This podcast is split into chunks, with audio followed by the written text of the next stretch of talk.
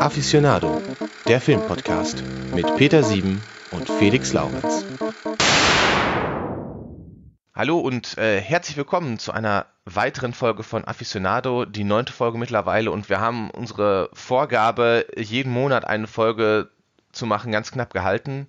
Ob wir die Folge dann noch online stellen, wissen wir nicht. Heute ist der 30.11. Wahrscheinlich werden wir es heute nicht mehr schaffen. Aber wir haben aufgenommen, immerhin, Peter. Das ist schon mal super. Und ähm, Felix Laure sitzt, äh, sitzt an, an, an, meiner Seite. Und ähm, heute haben wir ein hochaktuelles Thema, muss ich sagen. Denn es geht um US-Präsidenten im Film. Genau. War ja gerade, also gerade ist ja gut, ist ja jetzt schon wieder zwei, drei Wochen her, war ja wieder die Wahl des US-Präsidenten und da hat dieser, dieser komische Mann gewonnen, Donald Trump. Dieser mit den, mit den Haaren. Ne? Ja, ne? und so Haare. wir haben uns letzte Folge noch, als wir zusammen mit den äh, Wiederaufführungsjungs äh, ähm, aufgenommen haben, noch über ihn lustig gemacht und seinen Lockerroom-Talk. Und jetzt ist er auf einmal Präsident. Jetzt huldigen wir ihm natürlich.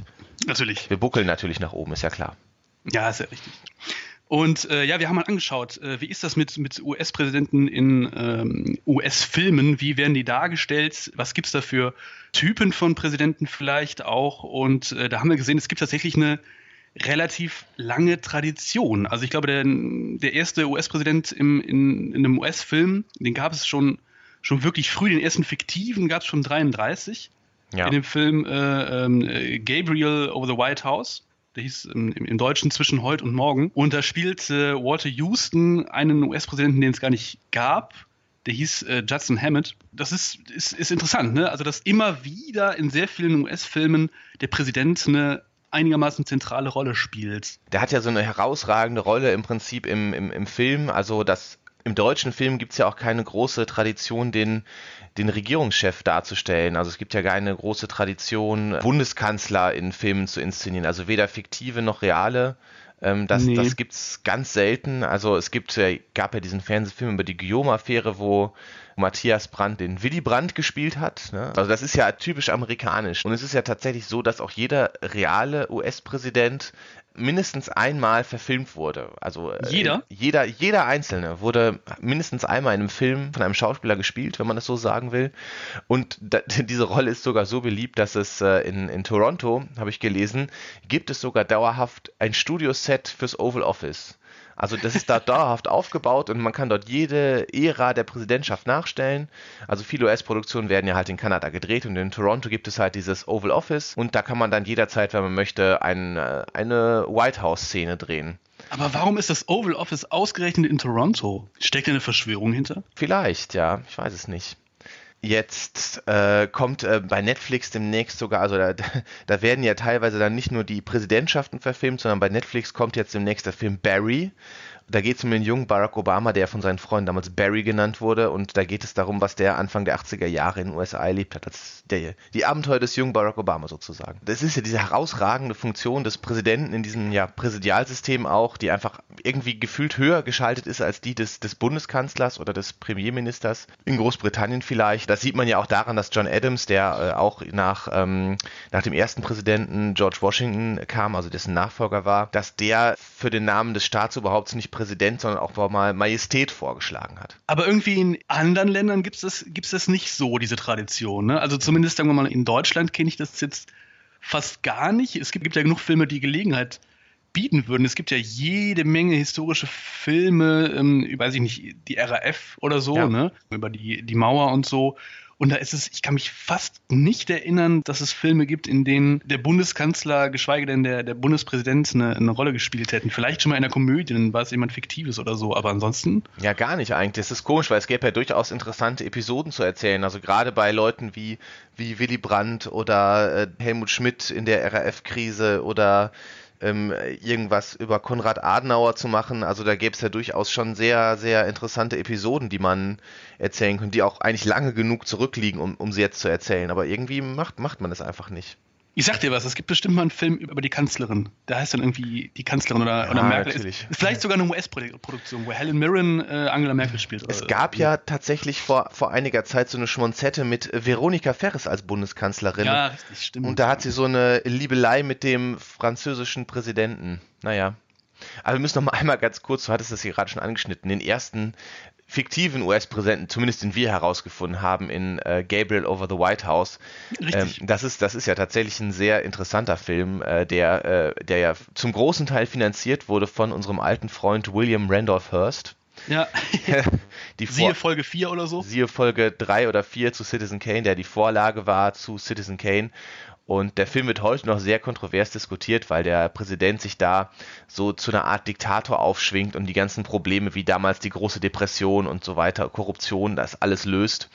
Und man sah das so als pro-faschistisches Statement und so. Und man wollte damit damals den Franklin Roosevelt unterstützen, der den Film aber gar nicht gut fand. Diese Rolle des gutmütigen Diktators, das lag ihm persönlich nicht so, aber seine Unterstützer sahen das anders. Und äh, naja, äh, interessanterweise wurde der Film auch 1934, als er in Deutschland dann ins Kino kam, als es schon gleichgeschaltet wurde, also im nationalsozialistischen Deutschland sehr gelobt. Und da schrieb der Filmkurier, die schönste ethische Botschaft, die ein Filmkunstwerk des Auslandes ins neue Deutschland bringen konnte. Eieiei, das ist schon wirklich, das ist arg makaber, oder? Ja, schon sehr. Also das, zeigt, dass, dass, äh, dass man vielleicht doch ein bisschen zu weit gegangen ist für den Film. Oh Mann. Wissen wir, wann, wann das erste Mal überhaupt ein äh, Präsident in einem Film auftaucht. Der älteste, den ich gefunden habe, war 1909. Ja, habe ich auch. Äh, gefunden, ja. George Washington in Washington Under the British Flag, auch wieder gespielt ähm, von einem kanadischen Schauspieler. Langsam ja, riecht sich da ne? wirklich eine Verschwörung. Ähm, und das war eben so ein, so ein, so ein klassisches Biopic ne, über, über George. Washington. Ich glaube, viel früher geht es nicht los und da sind wir auch wirklich in der, An man kann fast sagen, in der, in der Urphase des Films gibt es ja. auch direkt mal einen Präsidenten so, ne? Ja klar, wie sich das gehört, ne? Ja. Der populärste Filmpräsident, also reale Filmpräsident, ist ja eigentlich äh, Abraham Lincoln. Absolut, den gibt es auch wirklich häufig, ne? Also auch schon sehr früh, 1915, in dem Film heute ja sehr, sehr kritisch betrachtet, damals ähm, als das große Meisterwerk gefeiert, The Birth of a Nation, ja. ne? 1915, ein Film, der quasi die ganze Geschichte der USA bis dahin widerspiegeln soll, so ungefähr. Mhm. Der ist deshalb so ein bisschen, ein bisschen kritisch beleuchtet, weil der Ku Klux Klan eine relativ prominente und, und glorifizierte Rolle spielt und da so ein bisschen aufräumt. Das sind schon ähm, die Guten, kann man sagen. Das sind äh, absolut die Guten. Und das ist ein Film, der natürlich extrem rassistisch ist. Hat man damals wahrscheinlich in weiten Kreisen anders wahrgenommen. Heute, heute ist das ein, ein No-Go-Film. Also man muss sagen, wenn man ihn guckt, er ist natürlich immer noch faszinierend und spannend, weil er schon sehr früh technisch sehr viel bietet und erzähltechnisch aber natürlich, äh, man muss ihn immer vor diesem geschichtlichen Hintergrund äh, heutzutage gucken. Und da ist äh, Abraham Lincoln spielt eine, eine einigermaßen zentrale Rolle. Und äh, ja, der taucht immer wieder in solchen Filmen auf. Zuletzt den, den großartigen äh, Daniel Day-Lewis haben wir gesehen, 2014 in der Lincoln-Darstellung in, in Steven Spielbergs Lincoln. Übrigens mhm. ein Film, den ich einigermaßen langweilig fand, muss ich sagen. Großartige Darstellung, deswegen habe ich ihn dann schon gerne gesehen, aber, aber von der Handlung her war es wirklich, fand ich ein bisschen ermüdend. Also ich fand ihn stark, muss ich sagen, aber ich habe äh, hab ja auch davor, äh, kurz davor, so eine Lincoln-Biografie gesehen, deshalb war ich vielleicht auch einfach ein bisschen mehr im Thema, als, als wenn man da so ein bisschen rankommt und sich vor längerer Zeit damit beschäftigt hat. Deshalb fand ich es eigentlich sehr spannend und es ist ja auch so eine... Ähm, äh, interessante Figur im Prinzip. Also der verkörpert ja ein Ideal des Präsidenten. Der ist ein, ein, ein geschickter äh, politischer Taktiker, der strotzt vor Tatkraft, trifft weise Entscheidungen und das ist halt äh, ganz, ganz interessant eigentlich. Ja. Und das ja. sieht man ja auch in dem Film. Und wahrscheinlich ist deswegen vielleicht auch Lincoln so interessant für den US-Film und taucht immer wieder auf, weil er, habe ich das Gefühl, so ein bisschen das ähm, Ideal des US-Präsidenten verkörpert, wie man sich das in den USA vorstellt. Also der so wie eigentlich jeder Präsident sein sollte. Also der wird ja auch extrem überhöht. Ne? Man mhm. weiß ja gar nicht, was Lincoln noch alles gemacht hätte, wenn er nicht ähm, ja. äh, tragischerweise erschossen worden wäre. Und das, das spielt aber alles keine Rolle. Der ist so der, der beste Präsident, habe ich manchmal das Gefühl, den man sich in den USA so vorstellt.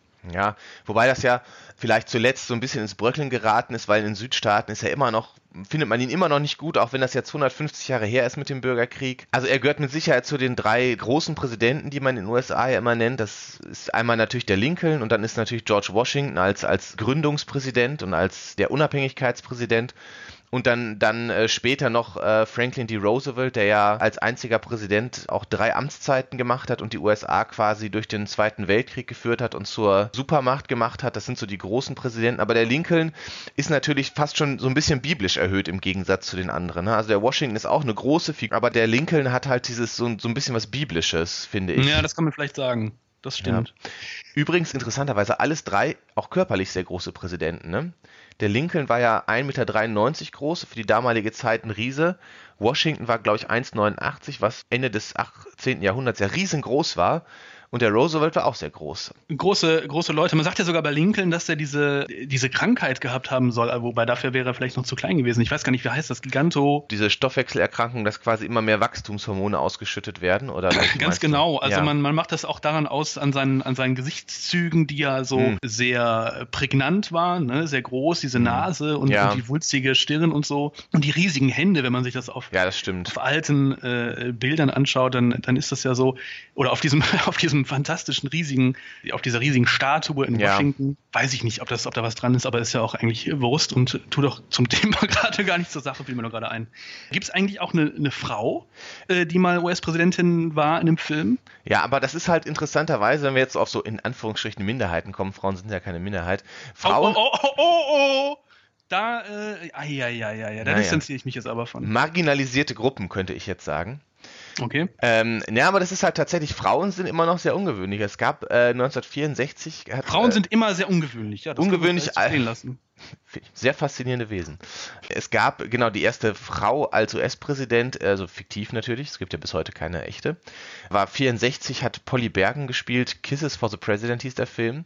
Mhm. Ja, und das war natürlich so eine Komödie und sehr von den Moralvorstellungen dieser Zeit geprägt. Also äh, sie, sie ist ja so eine Karrierefrau, Präsidentin und äh, aber dann am Ende kommt halt im Film heraus, dass sie doch sehr selbstgerecht war, dass sie sich so auf ihre Karriere konzentriert hat und so und ihre gute Familie vernachlässigt hat, ihren Mann. Nein, das ja, heißt, sie doch. merkt wirklich, dass es besser gewesen wäre, ja. wenn sie zu Hause geblieben wäre. Und dann wird sie halt schwanger und kümmert sich um ihre Familie. So. Das ist unfassbar. Das, das ist, ja, krass. Aber das ist ja, das ist ja immer wieder. Hör mal, das hast du ja, das hast du ja bis weit in die 90er, wenn nicht, wenn nicht sogar bis, bis heute in, in ganz vielen, vielen Geschichten und Serien und Filmen. Ich erinnere mich da zum Beispiel an, kennst du hier Hör mal, wer der hämmert mit Tim Allen? Ja, klar. Da ist das auch so ein, so ein Ding, und ich meine, die Serie ist aus den 90ern, ne? Und da ist irgendwie die Mutter, will ja nochmal studieren gehen. Und dann ist das ein Riesenproblem und dann sieht sie das auch ein, dass es schwierig ist und so. Ja, ja. Und am Ende macht sie es dann trotzdem und so, aber, aber das ist dann auch ein, ein, ganz großer Bruch in dieser Serie, weil sie dann nicht mehr kochen kann und so. Und das ist, ist Wahnsinn. Also, dass das wirklich. Das ist krass, wirklich, ne? Wirklich, äh, das ist ja auch sehr symptomatisch, ne? Dass, dass das eine Komödie ist. Ne? Dass ja. es auf keinen Fall in einem ernst gemeinten Film sein kann dass eine Frau Präsidentin ist. Ne? Also es gibt bis heute, finde ich, wenige, wenige Darstellungen von weiblichen Präsidenten, die halt irgendwie äh, eine, eine, eine fähige Präsidentin irgendwie zeigen. Also grundsätzlich kommen die selbst in Filmen, glaube ich, immer nur ins Amt dadurch, dass irgendwelche Präsidenten erschossen werden oder so und sie halt Vizepräsidenten mhm. sind oder irgendwie Speaker of the House, was ja, glaube ich, der dritte Platz dann ist in der, in der, in der Rangfolge. Mhm. Ähm, es gab ja diese Serie Welcome Mrs. President. Das war schon eine recht ernsthafte Darstellung, aber sonst im Prinzip, das bleibt halt einfach eher die Ausnahme, ne? Absolut. Übrigens aber auch, es gibt viele Ausnahmen. Also ich meine, es gibt auch wenige schwarze Präsidenten im Film, ne? Ja, aber das ist, finde ich, schon üblicher, ne? Also, ich weiß nicht, wann das, das erste war, glaube ich, 72 in The Man, ne? Ja, das ist schon ziemlich früh, finde ich. Find also, das ist ja, ist ja eigentlich schon, schon krass und das war absolut ein ernst gemeinter Film und äh, das war für die Zeit schon, schon extrem fortschrittlich. Das war übrigens James Earl Jones, also die Stimme von Darth Vader. Mhm. äh, der hat, auch aus äh, ähm, Conan der Barbar übrigens. Also ja, das stimmt. Ja, natürlich, der Schlangengott-König, ich weiß es gar nicht mehr. Ja. ja. genau, der spielt diesen schwarzen Präsidenten, Douglas Dillman heißt der. Und das ist durchaus sehr, sehr, äh, sehr ein Drama, also ne, muss man sagen. Also es ist halt eine, eine ernste Geschichte. Und ähm, offenbar war 72 die Idee eines, eines fähigen, wenn auch durch, äh, auch wieder hier durch ein Attentat auf den echten Präsidenten ins Amt gekommene schwarzen Präsidenten, nicht mhm. so, äh, so absurd. Und es es gab ja auch später, wurde diese Rolle des schwarzen Präsidenten ja durchaus auch immer mal wieder in größeren Produktionen gezeigt. Aber das, das war es insgesamt aber dann schon, ne? Also so viele gibt es nicht. Also äh, Morgan Freeman zum Beispiel in Deep Impact ist ja, hat ja eine ganz starke Rolle da, auch ein, ein sehr fähiger und ruhiger Präsident. Ne? Stimmt, ja, Deep Impact, ja. Und wir mhm. haben den, den Tom Lister Jr. in das fünfte Element, der da den äh, Präsidenten spielt, oder äh, Danny Glover in 2012, diesem Katastrophenfilm. Mhm. Und äh, sogar hier in dieser, ähm, äh, ich meine sogar bei 24, was ja eine totale Neokon konservativen Serie ist, gibt es auch einen schwarzen Präsidenten. Also das ist halt selten, aber durchaus in gewisser Regelmäßigkeit sieht man das auch in großen Produktionen, finde ich. Also Was ist denn, gibt so ein, gibt's so ein, ja? Ja, also finde ich deutlich verbreiteter auf jeden Fall als die Frau als Präsidentin. Aber so einen Hispanic-Präsidenten, ich habe gerade die ganze Zeit überlegt, gibt es gar nicht, oder? Find, nee, Und hispanischen, Nee. äh, Nee, gar nicht. Also das ist mir jetzt auch nicht bekannt. Also das, ich weiß nicht, was das heißt, vielleicht gar nichts, aber ähm, diese, diese Gruppe ist irgendwie noch nicht so angekommen im kulturellen Mainstream, irgendwie, dass man darüber nachdenken könnte, sie dort äh, unterzubringen. Das Interessante ist ja auch, dass diese fiktiven Präsidenten sind ja auch ganz, spiegeln ja auch immer ganz stark die Zeit wieder, in der die Filme gedreht wurden, finde ich persönlich. Siehst du das auch so? ähm, die fiktiven. Ja, weil ich finde, die zeigen ja immer, was man in dieser Zeit für möglich gehalten hat. Und offenbar 72 hielt man einen schwarzen Präsidenten nur für möglich, wenn halt der normale gewählte Präsident erschossen wurde und so weiter und so fort. Und in den 90ern ist es dann ja schon so, dass man dass man auch das für möglich hält, dass die normal gewählt ins Amt kommen. Wir haben ja gesehen, es gibt so verschiedene Arten vom, von Präsidenten und vielleicht kann man äh, da so ein bisschen so eine Kernthese draus machen. Denn ich glaube, dass man so vier Grundtypen von US-Präsidenten im, im US-Film ausmachen kann. Wir haben uns da mal was überlegt. Einmal gibt es so ein bisschen das Ideal des Präsidenten. Meistens ist das äh, Abraham Lincoln im, im Film. Dann gibt es so eine Art von Präsident, der dystopisch ist, ja, also jemand, den man, den man so nicht möchte, der möglicherweise in der Zukunft Präsident wird oder, oder auch in der Vergangenheit und der das, naja, den Präsidenten darstellt, der das Gegenteil von dem verkörpert, was man vielleicht in den USA. Dann gibt es so ein bisschen so ein, da haben wir noch gar nicht so richtig drüber gesprochen, so einen Hoffnungspräsidenten. Das ist im Film zum Beispiel sehr oft Kennedy. Und dann haben wir natürlich den, den Action-Präsidenten, der äh, sich, äh, sich ins Flugzeug schwingt äh, und, und Aliens abknallt, zum Beispiel in, in Independence Day. Ne? Lass uns mal ein bisschen über die, die verschiedenen Typen reden. Du hast ja gerade den, den Lincoln haben wir im Prinzip schon ein bisschen besprochen, ne? Wir können ja über den dystopischen Präsidenten nochmal reden. Und zwar, ähm, da ist ein Beispiel, was wir rausgesucht haben, jetzt der Präsident in Escape from New York, also die Klapperschlange auf Deutsch. Und der heißt auch wirklich nur der US-Präsident. Und das ist halt ja eine offensichtlich dystopische Zukunft. Also die Regierung hat die Kontrolle über Manhattan quasi verloren und hat deshalb 1999 wohlgemerkt oder so, ne? Entschuldigung, erst 1999 die Kontrolle über Manhattan verloren und man hat deshalb beschlossen, dass man ganz Manhattan einfach abriegelt und ein riesiges Hochsicherheitsgefängnis draus macht und durch einen Flugzeugabsturz landet ja der US-Präsident da und Snake Plissken muss halt rein und diesen US-Präsidenten retten. Kurt Und Russell. Kurt Russell muss rein, genau. Und ähm, naja, das ist halt auch kein richtig feiner Präsident, ein bisschen feige und hat halt auch diese ganze Sache abgesegnet. Also das ist halt schon eine, eine offensichtliche Dystopie, wo der Präsident auch einfach diese hohe moralische Funktion nicht mehr erfüllt. Ne? Ein bisschen haben wir das auch in, in Mars Attacks. Ist ja eher so eine, Ja, so eine Komödie, aber da spielt ja Jack Nicholson den Präsidenten James Dale. Naja, der ist, der ist schon insofern eine Dystopie, als er ja selber keine, keine richtigen Entscheidungen trifft, sondern sich immer von den merkwürdigen, äh, auch teilweise egoistischen äh, Entscheidungen seiner Berater beeinflussen lässt. Ne? Und irgendwie ein sehr schwacher Präsident ist, der gar nicht so richtig weiß, was er da eigentlich macht. Genau, also die Handlungsfähigkeit, diese Entschlossenheit, das, das geht ihm halt einfach total ab, ne? Das muss man halt Mhm. sagen. Also interessanterweise, es gibt zwar viele negative Präsidenten, über die müssen wir auch nochmal reden, aber es gibt halt kaum Dystopien, äh, wo dieses präsidiale System der USA äh, weiter existiert und trotzdem eine Dystopie herrscht. Also meistens ist dann ja wirklich dieses präsidiale System untergegangen und etwas Neues ist an die Stelle getreten, was die Dystopie Mhm. ausmacht. Also jetzt zum Beispiel in äh, Postman, da hast du das ja auch äh, mit Kevin Costner. Da Ja, ist- in ganz vielen Filmen. Genau. Judge Dredd, äh, Genau, Ahnung. ja- wo dieses präsidiale System untergegangen ist und ein neues entstanden ist. Aber das zeigt ja auch irgendwie so ein gewisses Grundvertrauen in dieses Präsidialsystem, finde ich, oder? Ja, vielleicht schon. Also meistens ist in diesen Filmen ja so, dass sich dann irgendeine Einzelperson zum Diktator aufgeschwungen hat, ne? Ja, genau. Und das, das löst dann dieses präsidiale System ab. Da hast du schon recht. Also ich weiß nicht genau, woran das liegt. Kann ja auch sein, dass man, dass man sich das dann als Zuschauer einfach ähm, äh, besser vorstellen kann, dass das was völlig anderes ist, was offenkundig schlecht ist, weil es anders ist. Ob das jetzt unbedingt für ein Grundvertrauen in das Präsidialsystem spricht, weiß ich nicht. Kann, kann aber durchaus sein, natürlich, klar. ja, ja, vielleicht ist es auch einfacher, diese Dystopie auszubauen, wenn man halt was komplett Neues hat. Ne? Das mag ja auch Mhm. sein. Es gibt aber schon halt sehr, sehr negative Darstellungen. Also man denkt zum Beispiel an Gene Hackman in Absolute Power oder Absolute Power, ich weiß es nicht. Dieser Clint Eastwood-Film, wo er den Präsident Richmond heißt er, glaube ich, spielt, der so eine, eine Affäre vertuschen will, wo er aus Versehen, glaube ich, die, seine Affäre getötet hat. Und, äh, Ah ja, ja. Und äh, da will der Eastwood halt mit dem zeigen, halt, deshalb heißt der Film auch Absolute Power, wie diese Macht einfach auch korrumpiert und was, äh, was sich Leute dann herausnehmen, wenn sie diese Macht haben, als man sagt ja, das mächtigste Amt der Erde halt, ne? Ja, oder ich dachte ja gerade auch an, an äh, John Travolta. Kennst du den äh, mit aller Macht? ja. Film?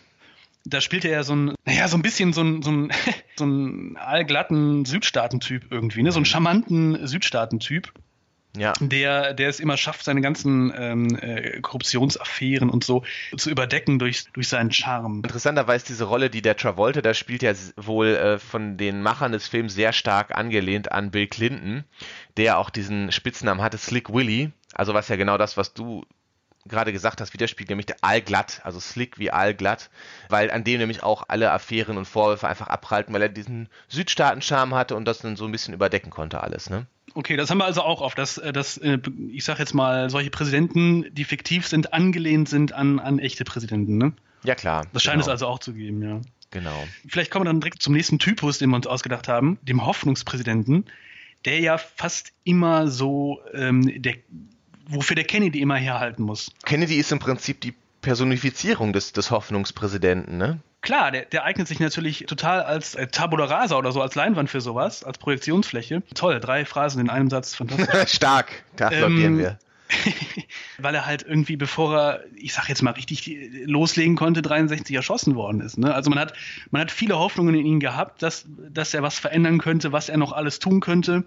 Und dann war er halt auf einmal und plötzlich äh, tot und man weiß gar nicht, was er noch alles gemacht hätte. Und äh, deshalb eignet er sich oft in Filmen als Präsident der, der Hoffnung. Wobei man auch sagen muss, dass er zwar wirklich ziemlich oft, ich habe es nicht gezählt, ich weiß, ich weiß keine Zahl, aber oft in US-Filmen auftaucht, sei es als Nebenrolle, sei es als, als zentrale Rolle, aber es ist selten eine ein Film, der sehr prägnant war, oder? Wo man jetzt sagt, das ist der Kennedy-Film. Klar, es gibt sowas wie JFK, Tatort Dallas, ne? wo, mhm. wo es um Kennedy geht, aber er logischerweise eigentlich nicht vorkommt, weil es ja um ja. das Attentat geht. Das bekannteste, was mir einfällt, ist halt äh, 13 Days, dieser Kuba-Krisen-Thriller von, ähm, von 2000, wo auch der Kevin Costner mitspielt, glaube ich, ne? Mhm. Und äh, da hat der Kennedy ja logischerweise eine sehr zentrale Rolle, wird er von Bruce Greenwood gespielt. Und äh, da geht es ja darum, wie er die Kuba-Krise löst, ohne einen Atomkrieg auszulösen. Und das ist ja auch eine sehr hoffnungsvolle Darstellung im Prinzip. Ne? Also ja. das, äh, dieses Kennedy-Ideal wird ja wiedergegeben. Oder es gibt auch natürlich jede Menge TV-Filme, so, so Biopics und so. Oder auch, mhm. ich erinnere mich da, kennst du The Wanderers? Das ist so ein Film, kennst du den? Nee da geht es um so eine, ähm, ja, das ist irgendwie, wie soll man das sagen? Das ist so ein bisschen so eine Komödie, so ein, aber auch so ein bisschen so ein Coming-of-Age-Film oder so. Da geht es halt um so eine ähm, Jugendbande in den äh, frühen 60ern in, in New York, die da dieser so rumläuft und dann sich mit anderen Jugendbanden prügelt und so. Und äh, dann gibt es so eine Szene, da stirbt äh, Kennedy und das wird im Fernsehen übertragen und die Leute stehen vor so Elektronikgeschäften und gucken sich das an. Alle äh, weinen und sind total verzweifelt. Äh, und dieser, dieser, dieser Tod von Kennedy ist in dem Film ein ganz wichtiger Bruch. Also da passiert unheimlich viel. Genau, dann taucht auch plötzlich ähm, Bob Dylan auf in so einem Café und auf einmal wird alles anders. Das heißt, Kennedy ist schon, schon eine prägnante, prägnante Figur in der US-Geschichte und das siehst du dann halt eben auch im Film.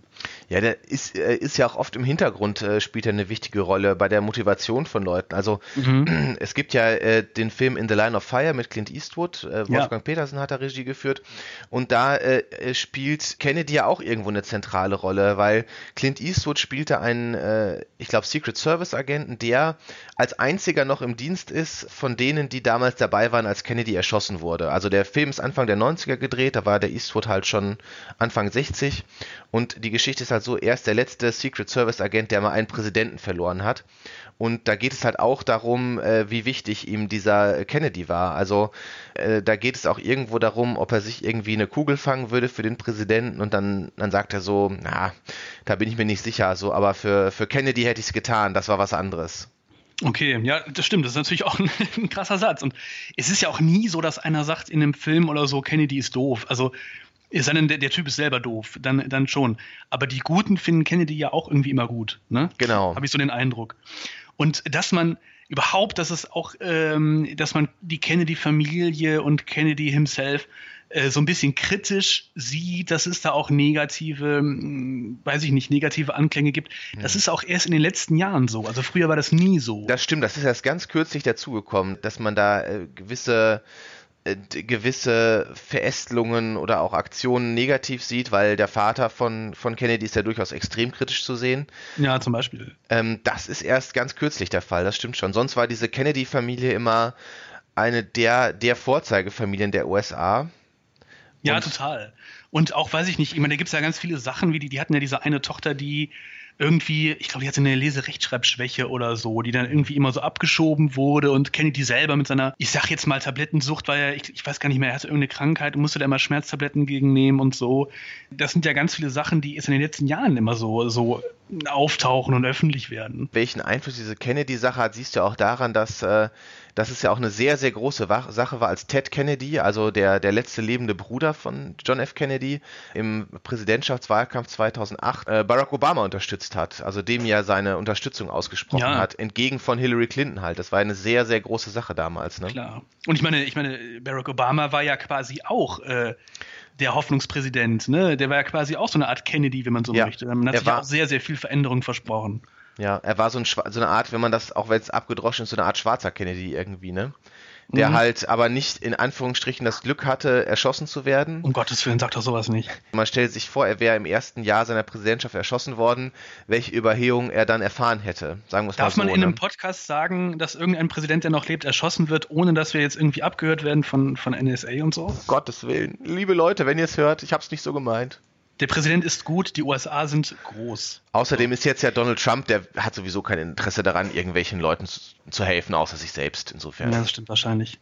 Genau. Ja, übrigens Donald Trump, ich muss das mal ganz kurz einwerfen. So sind wir eigentlich auch so ein bisschen auf diese aktuelle Folge gekommen, weil wir bei Donald Trump unwillkürlich an, an Biff Tannen aus Zurück in die Zukunft äh, denken mussten. Ja. Naja, also es ist so, dass äh, David Gale, der Drehbuchautor, sich äh, Donald Trump äh, so ein bisschen als Vorbild für Biff Tannen im zweiten Film gedacht hat, ne?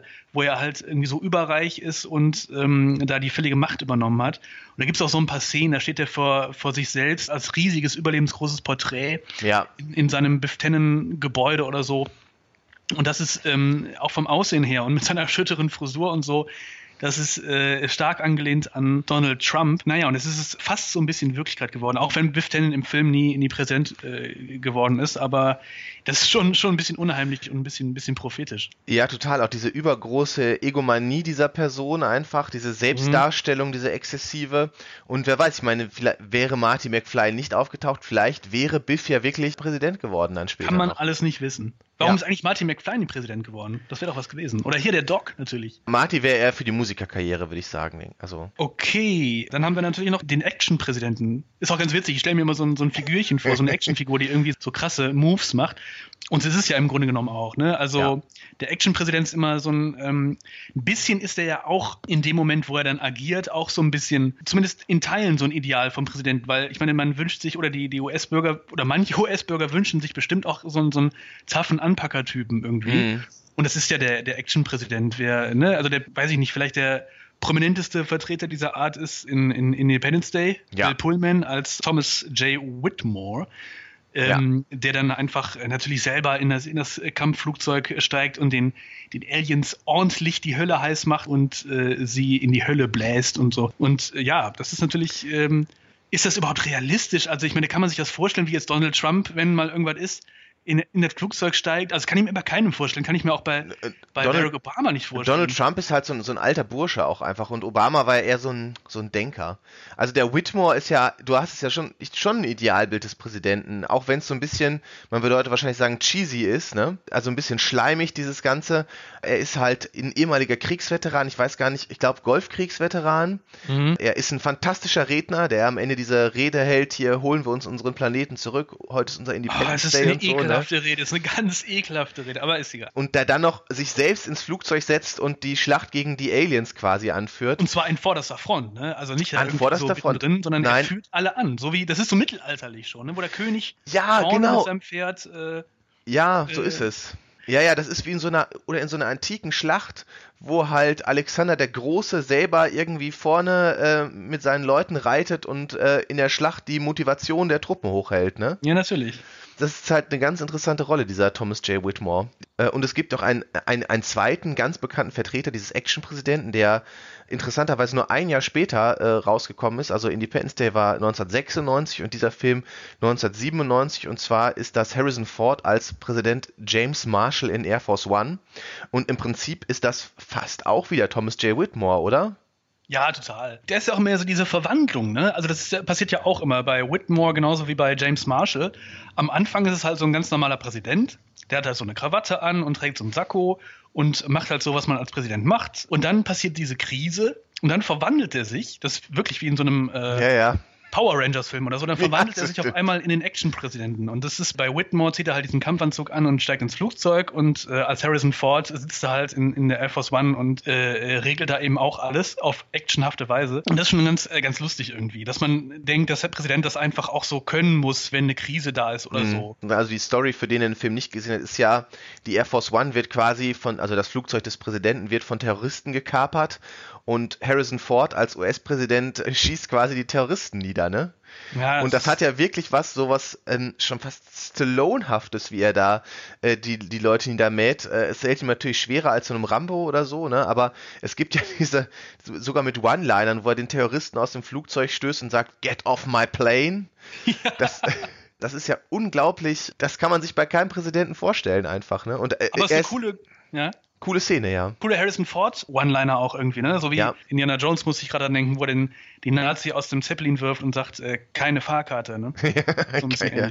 ja, also das mu- muss man auch sagen, das funktioniert auch deshalb, weil Harrison Ford diese Rolle auch einfach gut verkörpern kann. Das, das hätte nicht jeder vernünftig hinbekommen. Also ich glaube, nicht mit jedem Schauspieler wäre Air Force One ein Erfolg geworden.